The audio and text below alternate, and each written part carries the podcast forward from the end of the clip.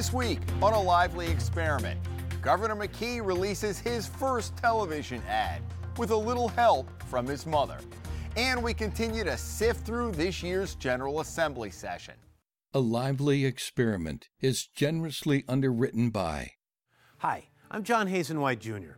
For over 30 years, A Lively Experiment has provided insight and analysis of the political issues that face Rhode Islanders.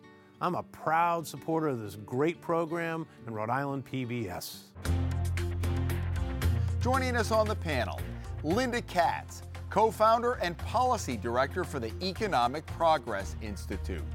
WPRI Target 12 investigative reporter Steph Machado, and former state representative Dan Reilly. Hello and welcome to Lively. I'm Jim Hummel. We appreciate you spending part of your weekend with us. Well, facing low approval ratings and challengers nipping at his heels, Governor McKee released his first television commercial this week, touting his accomplishments since taking over last year for Gina Raimondo. This while Nellie Gorbea held her first campaign event in a long time, criticizing the governor for not working harder to repeal the ban on abortion coverage for state employees and Medicaid recipients. Dan, we'll get to the Republicans shortly, but we were talking on Lively last week about how nobody seems to be doing campaign events. They apparently got the memo that there's only eight weeks till primary day. That's right. It's uh, been a very sleepy uh, election season in both the governor's race and the, in the congressional primary race as well, in the second congressional district. For the governor, I think his challenge is really to overcome not so much high negative ratings, but just the, the meh factor that a lot of voters have. They don't really have an opinion of him, which it can be a blessing and a curse for an incumbent. I think in his case, it, it's incumbent upon him to really sees the void that's been provided by his other candidates for reason by his opponents for reasons I can't quite figure out and really define himself in front of the electorate that's never really they've never voted for him for governor uh, and they really need to get to know him better but of course we start early voting in four weeks mm. so um, this election is going to wrap up fairly quickly in that uh, early voting and absentee ballot applications will start being mailed out in four weeks' time. And we know, based on the last election cycle, especially on the Democratic side, there's an energized block of voters who are going to get out there, vote early. And right now, I don't think they have any information to base their vote on the meh factor. That's M E H. Just want to make sure that that's not some insider political no, thing. No. It's meh. That's the. Right? There's really no opinion about anything, and that can be good and that can be bad because he has an opening to define himself. But he is the incumbent, and he really should be a little further along uh, in, in that regard uh, by this point in the The television stations, of course, are happy to have the commercial revenue, but I would like to see a little bit more. Helena Foulkes is here, Nellie Gorbea, who came out this week. More events because we're it's the summer. Why wouldn't we cover those, right? Right, and there really wasn't a lot going on before this week. Um, it was pretty sleepy, as the rep said, um, and they finally sort of started coming out and, and sniping at each other this week, which you have to do at this point in the race because early voting is starting um, at the end of August. Not, you know, it's not like September 13th is the only day that folks will be voting. Um, and yeah, we saw Nellie have an event. Um, the governor put out his first TV ad, which was good timing for him because before that, the only ad that had been airing for him was from the Rhode Island Building Trades Council, Mike Sabitoni, who got arrested for a DUI over the weekend. Um, so it was good timing for the McKee campaign to put out their own ad on TV. Um, and we saw them criticizing each other a lot over the last few days um, as the campaign heats up.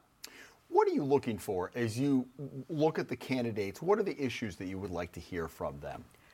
Um, you know, I think the people that we work with and for want to hear about um, housing.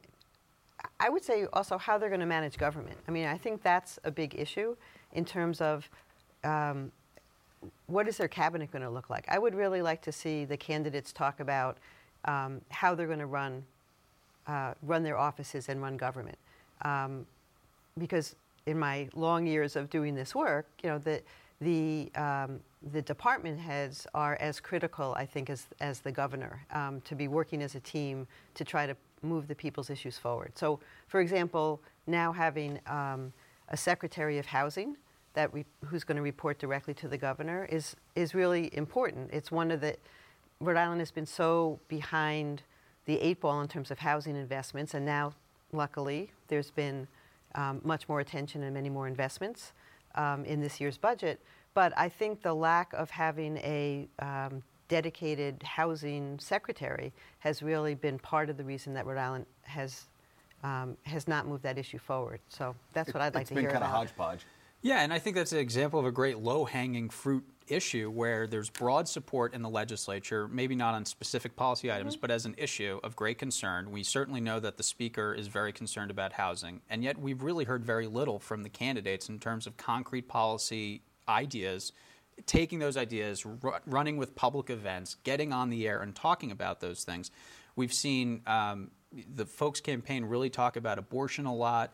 Nellie Gorbea has been out there with a few other messages, but nothing really has, has shown up as that single purpose, that reason why she's running, those policy ideas that are really pushing her, except for the tax increase proposal, mm-hmm. which is bold, but not necessarily the best thing you want to run with, especially when you haven't been talking about other issues.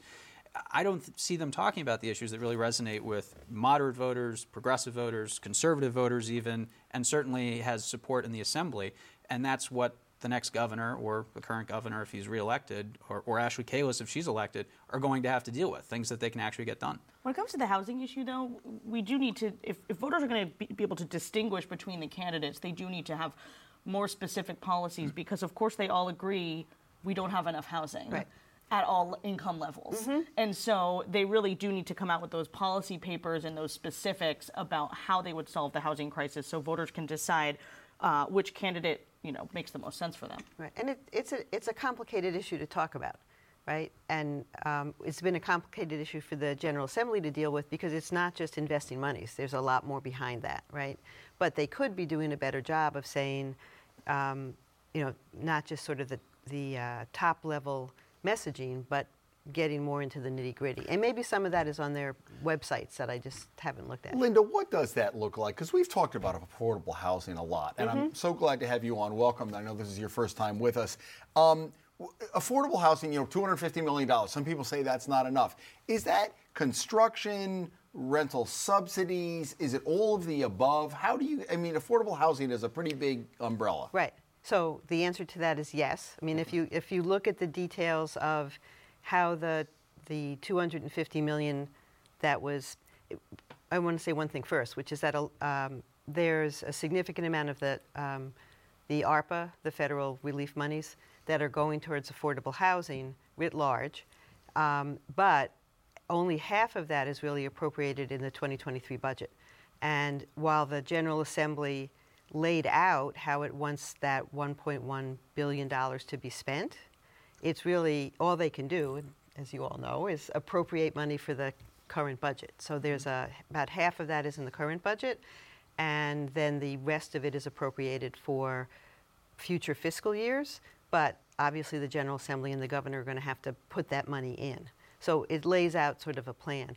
But what housing advocates have really worked hard to do is ensure that there's investments across the spectrum of what needs to happen. So that means ending homelessness by helping to build, um, you know, by, by having shelters available for, available for people in the short term, but then finding permanent housing for those folks, some of whom need supports to be able to live safely at, and, um, in their residences. We used to have those investments um, where we had supportive housing. The money went away, the people went back on the street. So it, it ranges from dealing with the homelessness issue, supportive housing, to um, affordable housing for people who, you know, there are a lot of people who don't earn a whole lot of money in this economy. If you, you earn $15 an hour, you need some help paying for your rent. Um, then there's the sort of workforce housing, which may be slightly higher income folks. And then there's the issue of just building. We, everybody acknowledges that we need more, um, uh, more housing across the board. So some of that then is dealing with where does that, where does housing get built, and do we allow multi residences in areas that are now zoned for single family, and how do you deal with NIMBY, right? So it, it is very complicated, and there's, I would say that a good thing this year that's happened is that there's been a lot more discussion to get into that nitty gritty and deal with all of those issues. We finally have the money to execute because they were talking about it when you were in Right, the legislature, but now we have it. So let's make sure we execute it properly. Right. The problem is we're going to get through that money pretty quickly. I mean, housing is expensive, and the more money, even if it's government money that goes into the housing market, doesn't necessary. I mean, de- depending on how it's deployed, it doesn't at the end of the day help the affordability problem for a lot of people because it's just more money coming in. It's a basic supply and demand issue. So we have to. As, as much as we have to fix programs and, and bring back old programs we had and deal with supportive housing, I completely agree. We also have to talk about supply. We have to talk about Mm-hmm. bringing more out. That's the only way you're going to bring downward pressure on on pricing uh, for for housing in Rhode Island. Going back to the governor's race, I thought the ad, if you haven't seen it, he's got his 94 year old mother, but he's, he's mixing in policy and a little bit of humor. I thought it almost, and I think it's good for the governor because it make, it personalizes him. It reminded me of when Gina Raimondo was in her first election. She had her kids and they're riding the bikes. Remember, she's saying "Hi, neighbor," and that kind of personalized her. So I thought that was a good move by the governor to at least let's make us laugh a little bit, right? Yeah, and he sort of leaned into his folksy persona. Um, he's the guy you want to have a beer with, as that's the saying goes. Um, when you're running for office, you want people to like you. It's not just about your policies. You also do want them to think you're a person that they respect and that they might want to spend time with, for example. And that and that's similar. That's why you see. For when Governor Raimondo did that with her kids, it, it, it made her a human. She's a mom, she's a person. And so that's always a good strategy. And I, I thought the ad was pretty well made. I always wondered if Cece was saying, "Mom, we never ride bikes. Why are we doing this? And what, what are those cameras doing I think here?" This isn't Tommy, my bike. Tommy was in the Guardian or something. Yeah, Tommy's Yeah. got that little hat on. Um, Ashley Kalus, before we finish Yeah. on the uh, on the governors, uh, she doesn't have. I mean, she has nominal uh, opposition, but basically, it's it's it's a clear sail to November. We were remarking last week how she's out there doing the retail politics, Yeah. and she's everywhere on social media. So whether how deep her policies or whatever, at least she's doing the right thing from a politicking standpoint. Yes, it's look, it's a small state, and you have to do the work. Whether you're Republican or Democrat, you have to get out there. Certainly, she's a new candidate, so she has to boost that name recognition. But what she recognizes is that uh, she doesn't have a real primary fight. This is a race to November for her. Before then, with early voting and absentee voting, so it's important, especially in summertime, where we're all out and doing things around the state, that she get out there and, and, and meet people. And she's building quite a get out the vote operation in doing so. And that's what Gina Raimondo did in 2018 that got her over the finish line. So. Um, I think Ashley Kalus is doing all the right things right now. She doesn't have to have the media uh, presence that um, the Democrats are going to have to just because of the way the calendar is set up. But you know, at the end of the day, this is going to be a cost of living election. Uh, I think people are going to be concerned about how government is working. I think Governor McKee had uh, that ad was great for him, and I think that was good for him in the primary. But he is going to have to get over if he does get through the primary and into the general. He's going to have to get over that lack of excitement that he builds up uh, because people are concerned. And as much as he does come across as folksy and a nice guy, and, and he is. Um, people are going to be looking for, I think, a little more change this election, and so there's going to have to be a little more energy brought to the table. You know, I was just going to add that um, I've been involved with a number of different organizations that are doing gubernatorial forums, which I think is another way of getting information out to the people. And so there was one that the Interfaith Coalition hosted, the Women's Fund is hosting one, the Senior Agenda is hosting one on, on August 3rd to focus on uh, issues affecting seniors. And so I think the more people that we that can get engaged in those um, or attend those forums, or or the more we can give maybe some visibility in the news world about those forums that are taking place, that could be another way. It's not the way for the candidates to get their message out, but it's a good way for people to understand the difference among the candidates. So you did the RIPAC forum, Yep. and then Right. there was the JCC forum. I think that was That the was the one you were- interfaith, uh, right? right. Yeah. But I haven't heard a lot since then. It's funny, there's a lot of forums happening, especially in the mayor's race, which I cover so closely, but they're not announced. Yeah. They're not advised. So it's almost like they don't what want good- the, I don't know if they don't that? want the press to come because they want it to be this intimate setting where just the people who attend are watching it, but I don't think that's doing them any favors because the more people that can hear your message, the better. Mm-hmm. And listen, I'm not going to go cover every single forum because sometimes they're doing three a week, but I will cover some of them. Mm-hmm. And sometimes I hear about them after the fact or I hear about them at the last minute. So it would be good for there to be a little bit more, if someone's doing a forum, to put it out there a little bit more yeah. to get more people watching. Well, and you would point. think with the technology now, and we all put it up, uh, stream it. Yeah. Figure Yeah. out a way to stream it and tape it and put it up. Let's briefly talk about the, the Providence race? mayor's race. It's almost kind of like the polite race. I know the Globe had this thing about Gonzalo Cuervo and w- when did he graduate and all that. And Nirva LaFortune immediately said, I had nothing to do with that and I love Gonzalo. You know, I'm- she I'm- said she called him to apologize, it wa- and she didn't. She, it- it's almost like she had planted it and I didn't want to. It's like, wow. Yeah, the era if- anymore, for those who have, hadn't seen the article, the Globe reporter had interviewed a friend of Nerval Fortune who um, commented on the story, and so that's why she called uh, Gonzalo Cuervo to apologize. But yeah, the two of them uh, have not criticized each other at all. I think the focus is on Brett Smiley, who's the perceived front runner in the race. We haven't had any public polling um, in the mayor's race Let's get on that WPRI. Come on. above my pay grade, Jim. but um, you know, the Smiley campaign has polled. They have not released the results of their internal polls, so I, I'm reticent to declare someone the front runner, of course.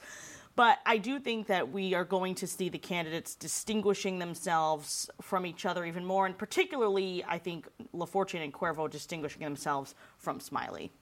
Regardless of who gets elected, what do you see as, as the biggest couple of challenges for the, the mayor of Providence? Among the many. Yeah, well, you know, clearly the pension issue, um, just for the fiscal stability of, of the city. You know, I think that some initiatives that have been started um, uh, around reparations. Um, the city has also done a, um, a pilot program for guaranteed minimum income.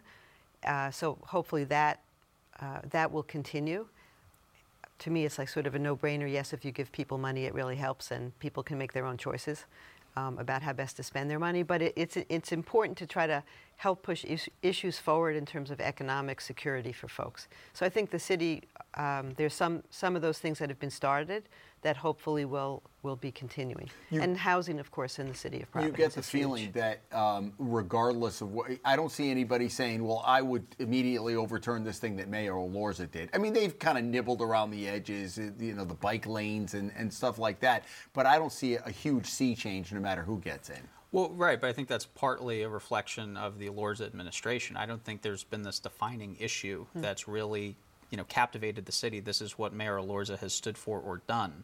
Um, I think his administration would probably tell you that they've tried to be more technocrats about things and do things, uh, you know, the little things that people may not notice but are important, the back office part of government.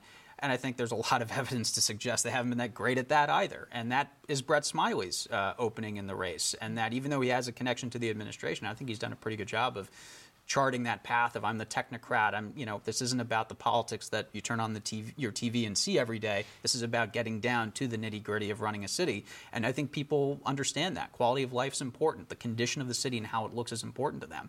So I think a lot of the the campaigning is going to be centered around cleaning graffiti, plowing the streets, uh, crime, things like that, because that's what people are concerned about. I think the question is more not so much if they're going to overturn some of the things that he's done, but whether they are going to follow through on his unfinished priorities. Because uh, you mentioned the reparations issue. Um, uh, we're expecting a report to come out next week on recommendations on how to spend that $10 million reparations money, but it doesn't seem like that money's going to go out the door before the Elorza administration ends.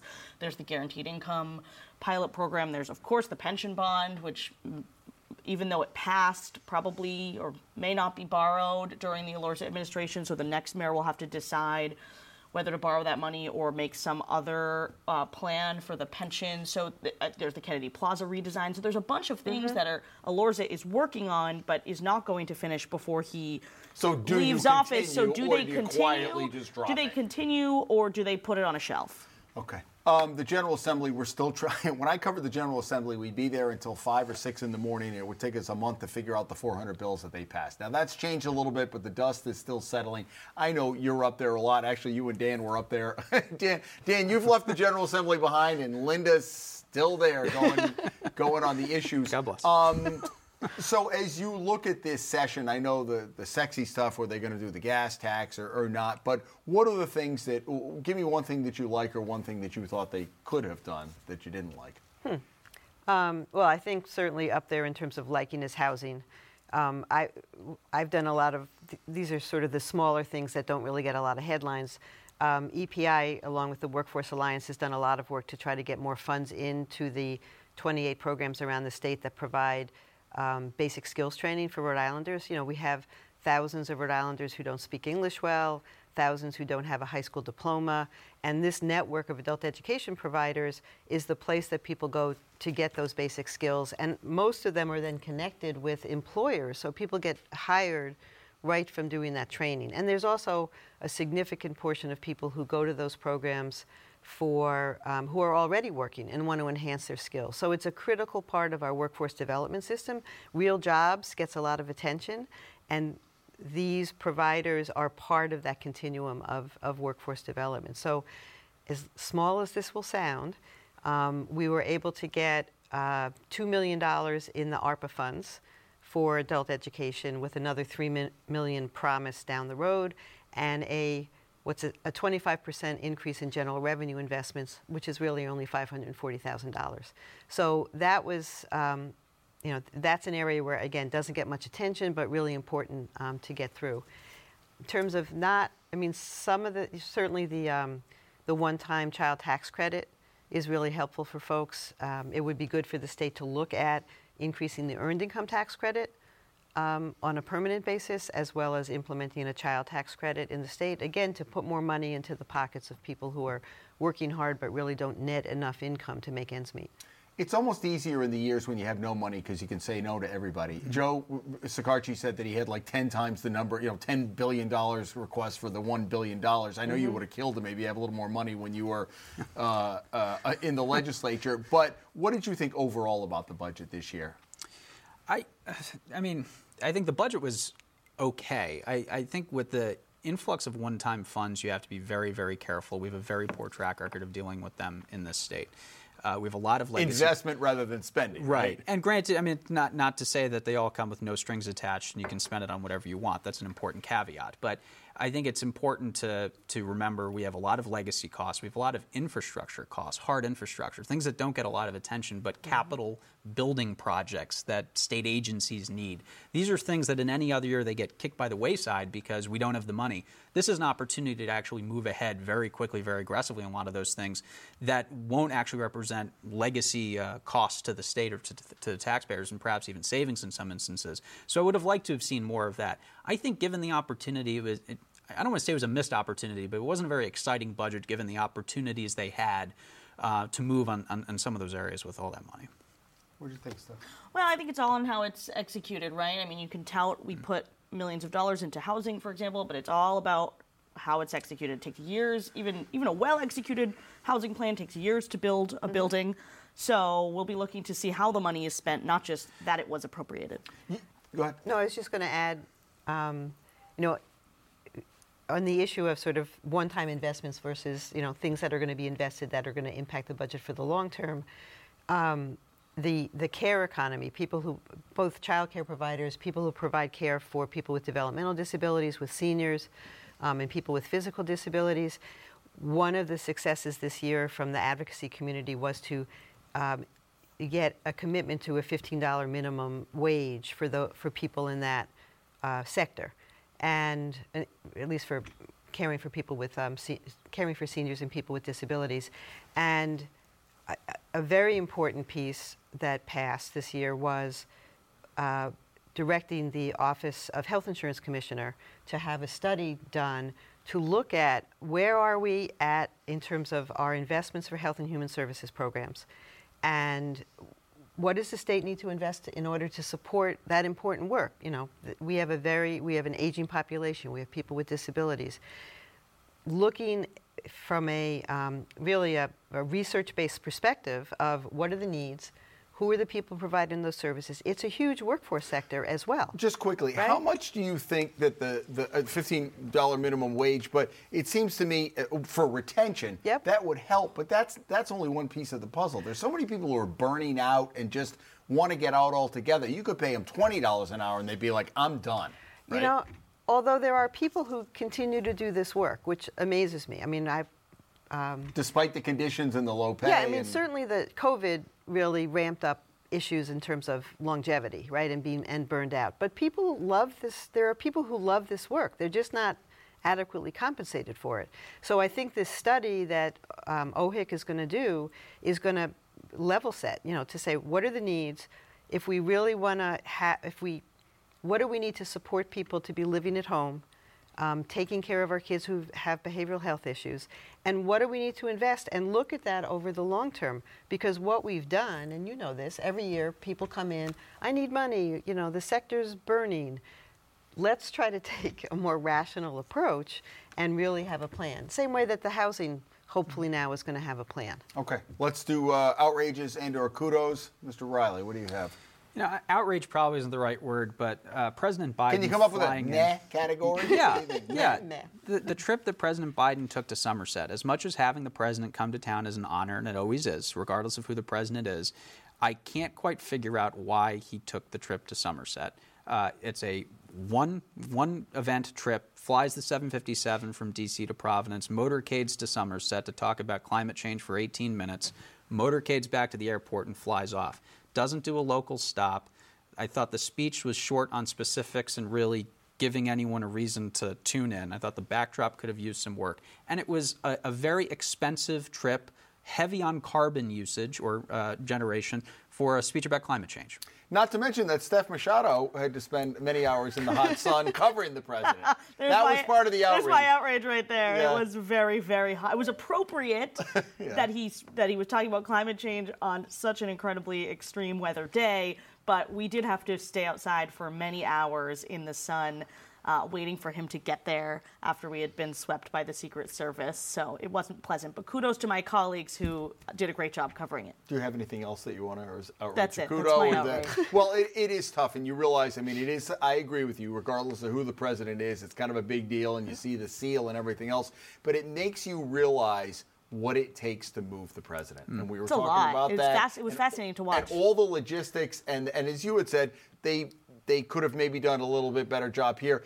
Rhode Island, they're not even thinking about it. They're on to Ohio. You think of all the advanced planning that it takes, and all of the security and all Yeah. of that. So, but it must have been pretty cool when they. It was really cool. It was really fun. I'm, I'm glad I did it, and I'm glad there were at least porta potties there for us. Yeah, well, that, that's it. And whoever was, can you imagine if the guy didn't plan? I was It's like, do I drink this coffee? I'm not sure if there will be bathrooms. Linda, you get the last minute. Do you have an outrage or a kudo? Well, I'll stay with the, with the climate change theme. To me, the outrage is that Congress cannot move forward climate change legislation, and that's it's not a Democratic or Republican issue because I blame both. You know, where is the courage of people to step up outside of their party, um, within their party, to do the right thing? And it it scares the hell out of me that you know, look at what we're dealing with. Um, let's. But you wonder, it's it's an older demographic, and you think, look, I think about my kids, and I think about what where they're going to be in 40, 50 years. I won't be here, but the people who are making the decisions now. It's like, look, I'd rather have lower gas prices, and we can deal with that down the line when I'm not around. I mean, do you get any sense of that, or? I just, it, it just, I guess, shocks me that that's how people think. You know, and I guess that's what I think about for government. You know, the, the issue of Rhode Island dealing with planning now for the long term um, and being thoughtful about it. I, you know, I realize it's politics, I, but, you know, I, I really hope for a change where people can do the right thing. All right. Folks, that is all the time we have. We appreciate you joining us. Dan, great to see you. And Linda, welcome. We hope to have you back. Thanks. And uh, Steph, glad you recovered just in time to get here for us. All right. If you see Steph over the weekend, make sure you get her Dell's Lemonade. get her rehydrated. Uh, folks, uh, we hope you have a great week. Come back here next week as the lively experiment continues.